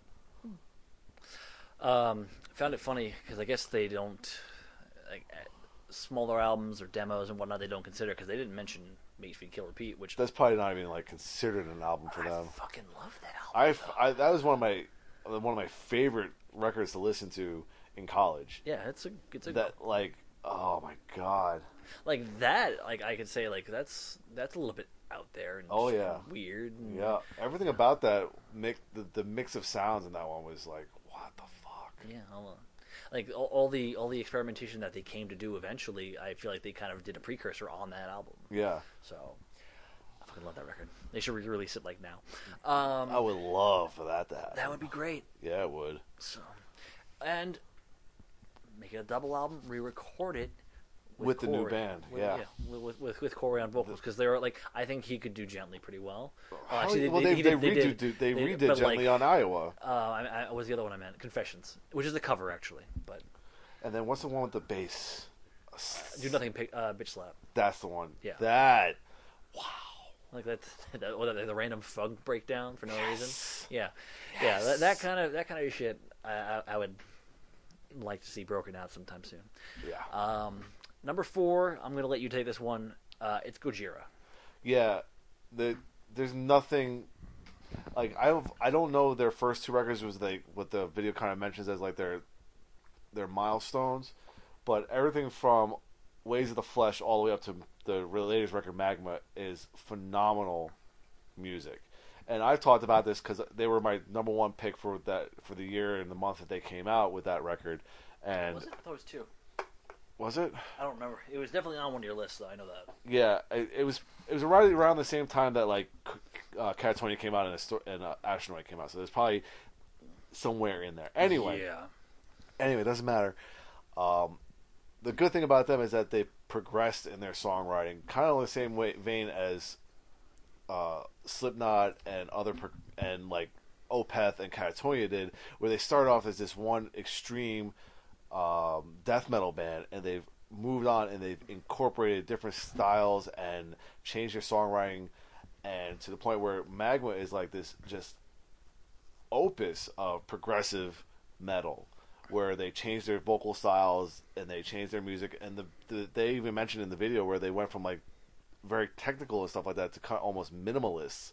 And that transition took nothing away from the band itself. Mm-hmm. And every single thing that I've ever heard from them has been phenomenal. So I can't I can't say enough about that that band. So you probably have to go buy the first two albums. yeah, well, you know, if I had a reason, if I didn't have a reason, I have a reason now, and there's no reason for me not to, You're welcome. right? Um, so I'm actually going to do three and one in one shot because again, these are ones that we're going to have Pete discuss next Okay. time. Uh, but it's Emperor, uh, which are you know seminal black metal band, Yeah. and Death, which is seminal black uh, death metal band. yeah. Um, Well, Death is like I only have one of their records, Mm-hmm. and it's the Sound of Perseverance. which I, I think is the same record that I just bought for Pete Yes, uh, for his birthday. because just because of that album cover, because it's so goddamn cool. But the way they talked about it, that that was like I think their their swan song right before Chuck passed away. yes, and it is one of like the greatest like thrash slash death album death metal albums out there because of the technicality and the songwriting the structure the length of the songs the everything about that record is perfect. Mm-hmm. You know like i said we've talked we've actually mentioned death in the same breath in a thrash discussion Yeah. because it came up on a list of the greatest thrash bands. And they even the video they mentioned that like their first album is like the precursor or like the birth of death metal hmm. you know? And you know every everything that's come on since then has been influenced by them. Mm-hmm. So there's absolutely like there's n- no gaps in their catalog whatsoever that's bad mm-hmm. you know? So emperor i have like i think one album that i've given like a one or two three listens to that i can't really speak to See, with with having Pete around, he's kind of been able to explain black metal in such a way that it does seem more engaging. And having to edit a lot of the parts in our videos that he has spoken for, like you can hear a lot of the, for lack of a better term here, the majesty that goes into the chaos. yeah Um, and I had the first four Emperor albums. really I, I got them from Century Media years ago, and I, I sold them off oh shit out of, out of sheer stupidity. I kind of wish I had them now because I would like to actually sit down and take a listen to them. Um, so th- these are again both bands that I really need to kind of get my attention toward and get an earful. I may steal Pete's record or something like that. It's like, happy birthday, I'm borrowing it. Punk It's a ass. Homer gift. you punk bitch. uh, so let's go on to the last one then. Well, this is the the two spot. Whatever, it doesn't This matter. was They're the not two top, yeah, they're not top, so um, and that's Overkill. Yeah. And uh, absolutely. Um, the only thing I would say here, um, and they made mention of, of the you know some of the albums in consecutive order, and especially during the grunge time. Um, Overkill has always had an underlying um, influence from Black Sabbath, and when they actually slowed things down a little bit in the '90s, they just had more of a Black Sabbath sound, and they do it really fucking well. Um, but they are they are true to their true to the uh, what was it stick to your guns Yeah. true true to their roots To their roots. to their roots as Slayer is, but their product in at this point in time is better. Yeah. Um, they still sound fantastic. Um, Their, their their sound and their their message hasn't gone stale. yeah, it's it's it's still great, catchy, aggressive. Um, I just like that's. I think that's the one thing that puts in my eyes. It puts Overkill above a band like Slayer. Like it's it's catchy, it's engaging. You know, you can you can play a song of theirs to somebody who you know may not necessarily like metal, and they can still kind of bop their head to it. Not necessarily in like a like a you know like uh, show it to all your friends kind of way, but like a okay, this isn't terrible. Pretty much not- anything off of White Devil Armory, you should be able to listen to. Be like, yeah, this this is good. Yeah. Um, and I'm still working my way through the box set that I have because I have a good portion of their albums leading up to, uh, well, I think they're they're mid career stuff, the stuff that I was just talking Yeah. about. Yeah, because um, it doesn't cover like the first four or five, but it covers everything right up just before maybe Ironbound. Mm-hmm. Um, and they're just. They're a great fucking band. I, there's not much more I can really say. Especially even like when you consider like the latter day part of their career, like they mentioned the quadrilogy of albums. I think it was uh, Ironborn, It was Iron, Iron, Ironbound into Electric Electric, Age, Age, White Devil Armory, and then Grinding, Grinding Wheel, Wheel. Which the Grinding Wheel, we we did. uh It was our top. Two, it was one of our two or three. Or two, it somebody's was on somebody's top, list for yeah. sure. And So- when I saw it live, Yeah, it was you know fantastic. Yeah. So that's that's a band I'd be okay with seeing again. I saw them open up for uh, Symphony X. I would like to see them at a different venue where I can actually fucking hear them. well, that was the problem when I saw them too. 'cause it was still at the Alamo City Music Hall. Yeah. So but and even from seeing those shows, still a lot of energy, a lot of passion in the in the performance. yeah, So, um, 18 albums in, and you have done no wrong. And I don't. that that's that's that's a hell of a of a run there. Yeah, I don't see. I don't see them. That rivals like the Undertaker streak right there. well, well, make sure that it never becomes 21 and one. It just becomes 22 and on. So, Yeah, there's no Brock Lesnar album coming out yeah. fuck that. Uh, um. So before Spear F five, fuck you, Suplex City. and then and then and then two years later, Roman Reigns. Ugh. Still a disappointment. Yeah, you you were crying. I was, I was. yeah, you. Were, I still tear up when I think about it. It's like my, it's like the last coffin nail, haha, well, in my in my childhood. there's still speculation. So he I know every everything I see is there. The speculation is going to be him and John Cena. well, his uh, his wife's been posting pictures of him working out again. You know, after a hip replacement, he's doing squats. So Yeah, that's a yeah. that's a positive sign. Yeah, So and deadlifts and everything. So he's, he's doing okay. yep. Um, before we close out the show, let's do a quick thing where they they mentioned. Um, they opened up the. They usually open up with a little bit of the introduction to the uh, uh, premise of the list, and first image that they show uh, pertained to Morbid Angel. Now I can't say much about Morbid Angel, here, so I'm just I'm just throwing that out there. There's a, I guess it's a particular album that people hate from Morbid Angel, um, but then they did four that I'm more familiar with. So let's talk about that. Metallica Yep. Saint Anger. Let's not talk about that one. Yeah, we. I think we've talked about that one. Yeah, uh, just just just cue like the the video of me with with it on fire in the Yeah. uh, in the ten words review thing. Um, definitely not great. Definitely agree with that being on the list there. Go for it. The thing is, like, you know, this was. They opened this list by saying, like, you know, some of your favorite metal bands have made some stinkers, and they've made they made mention of Metallica, Saint Anger, Yeah. and a lot of people can say pretty much, you know, everything after the Black album. Oh yeah, yeah. Even even the Black album, some people are like, um, you know, I don't know. and Uh, so and like later on in their career, they kind of like tried to make their way up. Where, where you know, Death Magnetic was a step in the right direction. Hardwire's an even further step, but still not the greatest. Mm-hmm. You know, so you can't say that they have not made a bad record. Um, so this the next one that they mentioned was Megadeth Risk. Um, see, the problem there is that like, I like I like Risk, but I can see why people would consider it to be bad. Technically, it's not a good Megadeth album. Uh, And the thing is, I, that's not the album I would have pointed out. It Super Collider Super Collider is not a good Megadeth the album. Fucking worst album ever. I fucking hate that record. Okay, it's not that bad. No, it's fucking awful. But um, I, I fig- in the same vein as Metallica, you know, people may have said like everything after Countdown, right up until you know maybe System has failed. Or United Abominations. No, System has failed. System has failed came first. Yeah, but like even even then, like, um, I, I like Euthanasia. People may not have liked it as much. Yeah. Cryptic Writings definitely has to be polarizing. Oh yeah, because it was that was their Black album. At least as far as sound Well, goes. Yeah, I mean, like, as far as com- like commercial quality, yeah, I I'd just mean their their sound. That was like, that was sounded.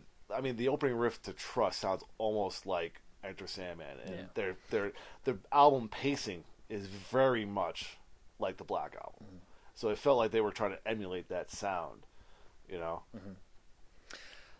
So I feel like there's a little, uh, there's a few more holes in Megadeth's collection than specifically Risk. yeah, So, and again, uh, this is this is subjective, of course, but I, I, I'm sure there are some who say that Megadeth hasn't done anything right since Rust in Peace. yeah. So, um, then they mentioned Slayer, Diabolus, and Musica. I That's even one that Kerry King can't stand. So Yeah, I, I, I don't know it well enough to really. I say. actually didn't have a problem with it. You know, it, maybe if I go back and listen to it now, it, in context of the whole catalog, I might have issues with it. But at the time, I don't think it was a problem. Yeah, I. Well, this is this is, even Kerry King mentioned that this is their album that they tried to kind of go with the sound of music at the time, Mm-hmm. and it was the wrong idea. I'll, I'll have to take a close listen to it just because it's probably one of the ones I'm least familiar with. Yeah. like it's it's right there, and smack in the middle of everything, and I'm like, mm, whatever. so, um, and the last one they said, which I I said in response. They also made they also they did mention Iron Maiden too. Yeah, Oh yes, yes, sorry. Yes, they mentioned Iron Maiden, No Prayer for the Dying. Um, yeah, I know a lot of people have a gripe with Somewhere in Time. You know, This is my favorite record. um, but it's funny that they mention No Prayer for the Dying. They don't mention Virtual Eleven. They don't mention uh, like those never happened. like like X Factor. those never happened, man. a Wizard did it. Or or even or even Fear of the Dark. I feel like in time, Fear in the Dark has gotten some of its due credit, but No Prayer for the Dying still gets shat on. Yeah. um, which is which is a shame because there is a lot of really good stuff on there. Um, but they do mention No Prayer for the Dying, and again, like I love Iron Maiden, I can understand where people are coming from with like the drastic change. It's not as like you're you're going into this like this really good progressive direction, and then you stop and just put out No Prayer for the Dying, which has you know simpler songs, more tongue in cheek song. Holy smoke, is a fucking joke of a song. I love it, but it's a joke of a fucking song. Well, if you want to feel know how we really feel about it, check out our ten word reviews. Yeah. well, I mean, even in, in that case, like you guys, you got all you guys said it was simplistic and everything, but it's like, eh, so. I mean, Wasn't Maiden. uh, I, I I liked it. So, and and that was the sound that they were going for. They specifically wanted to do that, or somebody did. Um, but again, I can agree with the fact that it's it's different in the time. For sure, it's different in the grand scheme of things. They're a varied band, Yeah. and it just kind of happens to be one that people can shrug off. Um, but I'm really surprised that they didn't say X Factor or Virtual Eleven because that's usually the one that they go to right away. I guess they were just trying to be nice or something, but uh, yeah. Um, and then the last one was Black Sabbath, and they said anything in the '90s, and I re- responded with "You shut your whore mouth." Yeah, you did. to an extent. Let me let me uh, let me start with, one thing. Um, can you? Uh, I, actually, I'm going to look it up right now. What's that? I need to know what year Tyr came out. Their album Tyr. All right, you're on it. I'm on it. So, um, because Black Sabbath in the '90s, as we know, was a time with uh, Tony Martin at first, and Dio came back into the band after what was it, eight, seven or no, eight or nine years after he left after um, Mob Rules. Mhm. Um, hold on. Tyr, Black Sabbath.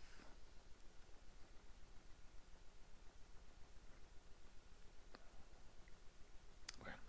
Okay, so we start off the 90s of Black Sabbath with Tyr. Knowing that Black Sabbath at this point had had not sounded like Black Sabbath of old at all, um, you have to you have to be able to go into the album knowing that it's it's not going to be what you expect. It's not going to be this this this crazy, you know, riff heavy groove fest. It's, it's it's not it's not all super blues based and jammy and everything. They they've gone far beyond. Well, not say far beyond that. It sounded like it's surpassed or anything like that. But I feel like there's more focus on just general song structure and whatnot. So the problem is I I like the tunes that they put out in this time, but Wasn't Dehumanizer in the '90s too? yeah, do you- well, that was the picture that they showed. Oh, So, so I'm like, that's what I'm saying. Start off with, start off with, uh, uh, with Tyr, which I feel like was one of the, um, one of the best ones with Tony Martin. Had some of the best tracks. Had some of the best performances. It got away from all the overtly satanic stuff that they were doing on Headless Cross because Tony Martin was like, "Oh, I'm in Black Sabbath. I got to write satanic stuff." He's just like, "I don't know how to do this." um, I think that Tony Martin is overwhelmingly underrated. It's it's so sad because he is a fucking great singer. Um, but I, f- I think that of all the albums that he that he did with Black Sabbath, Tyr deserves uh, mention. Um, and then going into the next one that Sabbath released was Dehumanizer. Dehumanizer was a great album. Mhm. It definitely doesn't touch Mob Rules or Heaven, Heaven and Hell. Hell, yeah. Heaven and Hell is one of the greatest fucking metal albums in the in the history of the god- world. yeah, Yeah, all goddamn time. Um, but it does have a lot of great performances. Has a lot of great music on there. Uh, Time Machine. Time Machine, uh, uh, obviously Time Machine. I'm not even gonna bother with that one, but um, I Mm. in particular. Um, shit, I'm trying to think of all of them. Letters from Earth, Sins of the Father, T- TV Crimes on that TV one? Crimes is on that one. TV That's Crimes is a great great, song. song. Um, so there's a lot of brilliant material on there, and the fact that you know you calling it a bad album, for specifically showing that album in there, like yeah, that's, that, that's rough. I, I don't, I cannot agree with that. Especially because they got Dio back in the band. I mean, damn. If you were going to show an album there, you can put in cross purposes, or actually more specifically, put in forbidden. Mm. After Dio left the band a second time, they brought back Tony Martin for cross purposes, and the cracks were showing. Like there was no passion to it. It's very much like you just go in there, shrug, get your paycheck. Like it was, it was very phoned in, and Forbidden did it even worse. Uh, it was like, again, I love Tony Martin, I love Black Sabbath, but I will admit that those two are bad albums. Like especially Forbidden. Forbidden fucking sucks. And it's, it's funny because it has the only Black Sabbath song that is a duet, and that is with Ice fucking T. All right, so now that we've covered that, are there people that were not on this list that you would put on this list? I think we've mentioned several. So, um, and again, me being me, I'm very subjective, and I tend to go all in for a lot of bands. You know, I would say I would say Iron Maiden. True. So, um, I'd say Psychotic Waltz. I'd say Dead Soul Tribe because Dead Soul Tribe and Psychotic Waltz kind of run in the same territory because it's fucking Devon Graves, Buddy Lackey, whatever you want to call him. Um, Ayreon. Iced Earth. Yeah. Iced Earth have never released a bad album. They're never going to release a bad album because they haven't changed. you know, you may you may not like whatever their lyrical discussion is. You may not like necessarily the politi- the political side of things. You may not necessarily like the horror side of things. But either way, they're gonna make great fucking music every time. You know, um, Helloween. I don't feel has ever made a bad album. Uh, Chameleon's okay. Chameleon's okay. Uh, Gamma Ray never made a bad album. You know, Symphony X made a subpar Underwhelming album. Sub subpar album. Um, yeah, it's just I can just- rattle them off because again, this is this is me. I just like everything. It's like unless it's either No, I no, no, like no. Wait, wait, wait. I was going to say Dan doesn't like everything. He's just all in on the things he does like. I, I like I, I, like things, and then there's a few things that I fucking hate. and there's no middle ground. There's a, there's a clip I have to get from uh, from a Botchamania video. Uh, I guess it's from a news article that says one in every ten people will die from excessive salt. so I need that. Um, there's a, there's a, there's. Hmm. Can you say that Sevendust has ever released a bad album? No, no. I mean, there's songs that have been not nearly as good. But thing is, you know, they're one of those bands where their sound has not really changed that much. Mm-hmm. You know, the core of the band is still there. I'm sure going through the rest of Grand Magus's catalog, there's no bad album there. You know, I mean, for me personally, I'm just like you with my Opeth. Mm-hmm. You know, I don't think they've ever made a bad record. Yeah. Mastodon, same thing. Mm-hmm. You know, Uh, I, I think there's some argument for Mastodon in, in that some of the change that they had over time wasn't. like the last three records, people have complained about because they've gone more. I, I don't want to use the word mainstream, but their songs have been shorter. They have they've kind of shied away from the concept records that they've been doing, like Leviathan and things like of that nature. The thing is, it doesn't change the fact that they've been writing really good songs. Well, that's the same case with uh, with Evergrey. Um, following up with the Inner Circle into Monday Morning Apocalypse. Monday Morning Apocalypse was shorter songs, you know, less less of this more progressive side of things. They were like you know three four minutes, um, a little more. Uh, I don't want to say catchy because the band's pretty catchy anyway, but Yeah. just simpler stuff. Yeah, Um, and you know, people may have had a problem with that, but like Evergrey is one of those ones where I feel they they have not made a bad album because they don't they don't stray too far from the formula, and that they don't really need to. That's fine. So yeah. so I'm trying to look at all the CDs again as I always do. As you do this situation. Uh, I'm sure you'd say Soilwork. Oh yeah, yeah. I w- you know, the thing is, you know, the, the double album, a lot of people have a, a hard time with, Mm. you know, because it did feel like there was an awful lot of filler in there. They could have cut a, a bunch of songs and made one But- really amazing record. But even then, it's like decent at at worst. At worst, yes. So, um, so yeah, I feel like a lot of the stuff that's on this list, or the stuff that they mentioned early on, are the obvious ones, the ones that are very glaring, the ones that everyone knows Mm-hmm. at this point. Um, so I'm sure there are more bands that have that one little blemish in there, but for the most part, a lot of the bands, especially ones that are um, that kind of rose in the last few years, or are you know the seasoned veterans churning out you know better material. Um, I don't know too much about their middle material, but Testament. Mm. I mean, I, I know that they, they have two albums now that they are just re-releasing from the '90s, which may be because they weren't as well received. I'm not sure. So I, the first five that I got in that box set are amazing, and then of course from Formation of Damnation on, yeah, you know, they've been just untouchable. but there's been two albums between there that, like, like I said, they weren't included in that box. They were just re-released. They were out of print for a while. Yeah. that may be included among what people would consider to be bad. yeah, Um, I would say a band like Tarot. I love Tarot. You know, I was actually on the verge of saying Nightwish. because I, I think the, the the thing that I would say Nightwish lucked out because they started off kind of dull. I wouldn't say bad, but dull. When they hit Century Child, which is when Marco came in, they changed the sound a little bit up, and they got him singing singing the male vocals and everything. That's when they came into their sound. Um, and would you say that like a band like Killswitch Engage is coming with a bad album? No, I would not. I would not. See, You know, I, I would say that every one of their albums has been very good. I think is towards the end of the Howard Jones era, it just got a little bit repetitive, um, which probably would, would fall into that like that bad category for most people. Yeah. You know, I was fine with it. I love all their music.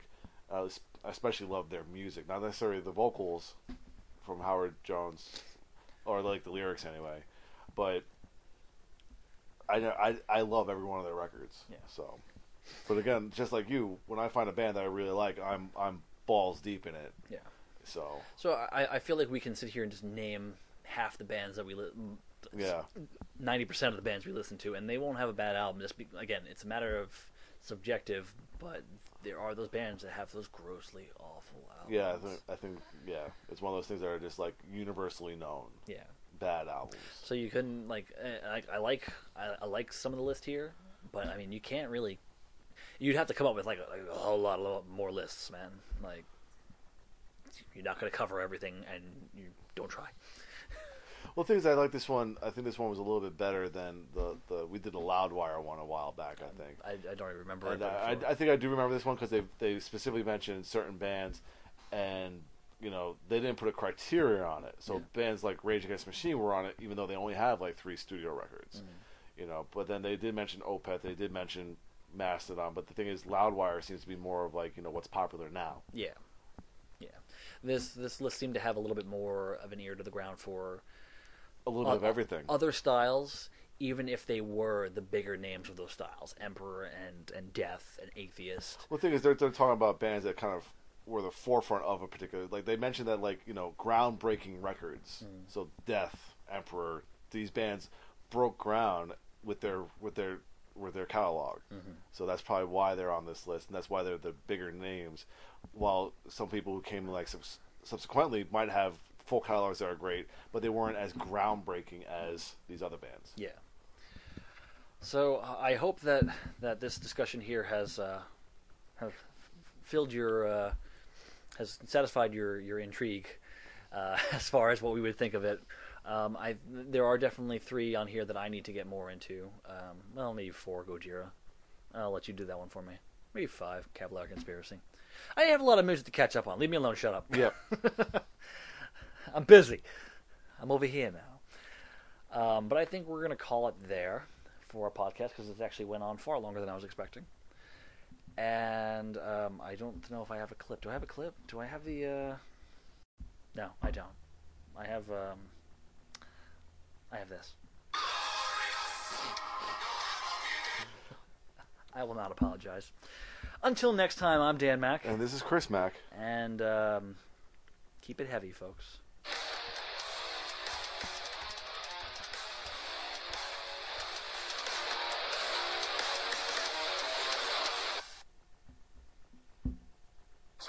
Motherfucker. Yes.